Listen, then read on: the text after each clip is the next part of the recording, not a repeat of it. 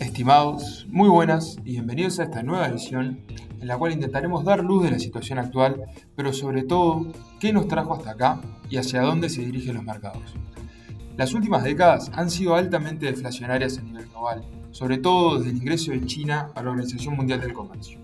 La globalización y el acceso a la mano de obra barata, sobre todo proveniendo de Asia, hizo que la inflación anual promedio en los Estados Unidos caiga desde alrededor del 7% en la década del 70 a menos del 2% en los últimos 10 años. Previo a la pandemia, muchas de estas fuerzas deflacionarias estaban en descenso. Principalmente, el incremento de la clase media asiática, como consecuencia del desarrollo de estos países, generó un incremento de los costos de producción. A su vez, el proceso de desglobalización que se asentó bajo el mandato de Donald Trump encareció los precios de los bienes a nivel global. Durante el 2018, la Reserva Federal de Estados Unidos había comenzado con un proceso de suba de tasas de interés para controlar una economía que consideraban estaba comenzando a sobrecalentarse. Las acciones no reaccionaron de forma negativa hasta el último trimestre del año, cuando el comienzo de la guerra comercial entre Estados Unidos y China hizo peligrar las expectativas de crecimiento futuro. En este periodo, el S&P 500 tuvo una corrección de aproximadamente el 14% para cerrar con una pérdida superior al 6%. En el 2019 ya se veía cómo las economías desarrolladas estaban entrando en un proceso de ciclo tardío de crecimiento y la Reserva Federal comenzó un proceso de baja de su tasa de interés para así estimular el crecimiento económico. Este proceso gradual, que contó con tres rebajas de 25 puntos básicos entre los meses de julio y octubre, se vio interrumpida en marzo de 2020, cuando a raíz de la pandemia la Fed se vio obligada a llevar las tasas a cero. A partir de este momento, la Reserva Federal y los bancos centrales a nivel global comenzaron con políticas monetarias sumamente expansivas, llevando las tasas de interés a niveles mínimos e inundando de liquidez los mercados de crédito. El balance de la Reserva Federal se incrementó en un 125% en este periodo, mientras que lo de los bancos centrales desarrollados lo hicieron en casi un 60%, incluyendo la Reserva Federal. A su vez, los gobiernos centrales también aplicaron políticas fiscales sumamente expansivas, desde exoneraciones tributarias a extender cheques directamente a los consumidores. Todas estas acciones, tomadas para poder contrarrestar los encierros y caídas de actividad ocasionadas por la pandemia, tuvieron como consecuencia un incremento exponencial del dinero circulante y una economía americana creciendo por sobre su potencial de largo plazo. En 2021, a medida que los niveles de actividad comenzaron a incrementar y la demanda por bienes y servicios iba tendiendo hacia la normalidad, también lo hicieron los precios.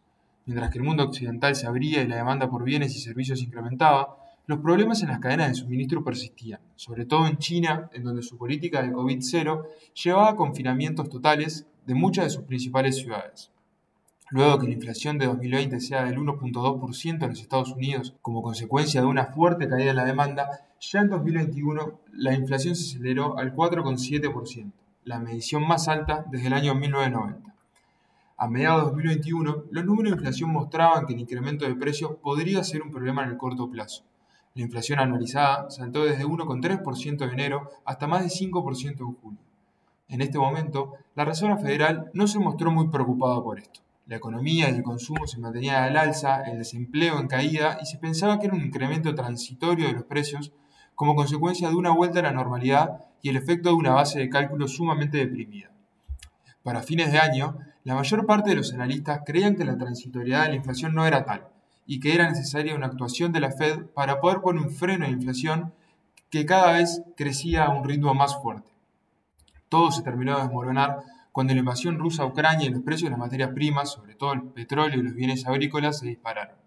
Esta situación tomó a los Estados Unidos creciendo, pero comenzando a desacelerarse, y con una inflación con una fuerte inercia previa, políticas monetarias sumamente expansivas y una hoja de balance muy cargada en títulos de deuda. En marzo, la Fed anunció una tímida primera suba de tasas de referencia de 25 puntos básicos y un comienzo de un quantitative tightening a través de la venta de bonos del Tesoro y mortgage-backed securities de 95 mil millones de dólares mensuales. Cabe recordar que previo al comienzo de la invasión, los mercados ya habían comenzado un proceso de corrección en el precio de las acciones. Luego de casi 15 años de rendimientos superiores para el estilo growth, las elevadas valuaciones e incapacidad de las empresas de satisfacer las irreales expectativas de crecimiento establecidas como consecuencia de los cambios en los hábitos de consumo llevaron a los inversores a rotar los portafolios a sectores con mayor correlación con los niveles de actividad de la economía, ya que se preveía que para 2022 la economía americana crecería a un ritmo de por encima del 4%. En sus últimas dos reuniones, la Fed subió su tasa de interés en 50 y 75 puntos básicos, esta última siendo la mayor suba desde mediados de los 90. También hubo un fuerte cambio en el tono de su mensaje. Las acciones de la Fed pueden tener un fuerte efecto en la demanda, pero no así en la oferta. Según estimaciones de Moody's, dos tercios de la inflación de los Estados Unidos corresponde a la invasión rusa a Ucrania y consecuencias de la pandemia. El incremento de los precios de materias primas y costos de producción y transporte en general han tenido como consecuencia lo que se denomina como cost push inflation, es decir, una inflación como consecuencia del incremento de los costos y una menor oferta. A pesar de que estos incrementos son transitorios, sobre todo porque estamos viendo una economía china reabriéndose, con números de exportación creciendo en doble dígito en los últimos 12 meses, los efectos de la guerra y la duración de la misma permanecen inciertos, por lo que no sabemos y tampoco esperamos que los precios de las materias primas vuelvan a niveles similares a los vistos previo a la pandemia en el corto plazo. La economía americana ya se encuentra en un proceso de fuerte desaceleración.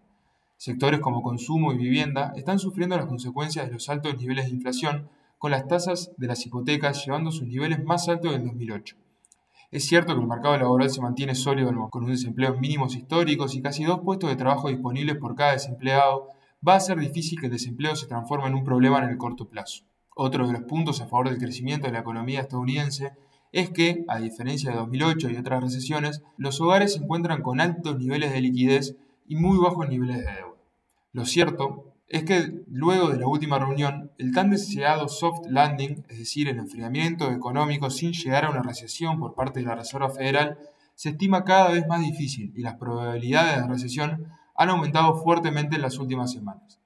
Lo cierto es que la Fed puede controlar el aumento de precios, es más, creemos que hemos llegado o estamos muy próximos a llegar al pico de inflación, pero van a ser necesarias soluciones desde el lado de la oferta para que este freno de inflación sea sostenible en el tiempo y pueda ir de la mano junto con el crecimiento de la economía.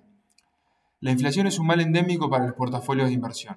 De todas maneras, una vez que podamos salir de esta etapa de pánico generalizado y veamos una normalización de rendimientos y evaluaciones, vamos a ver oportunidades.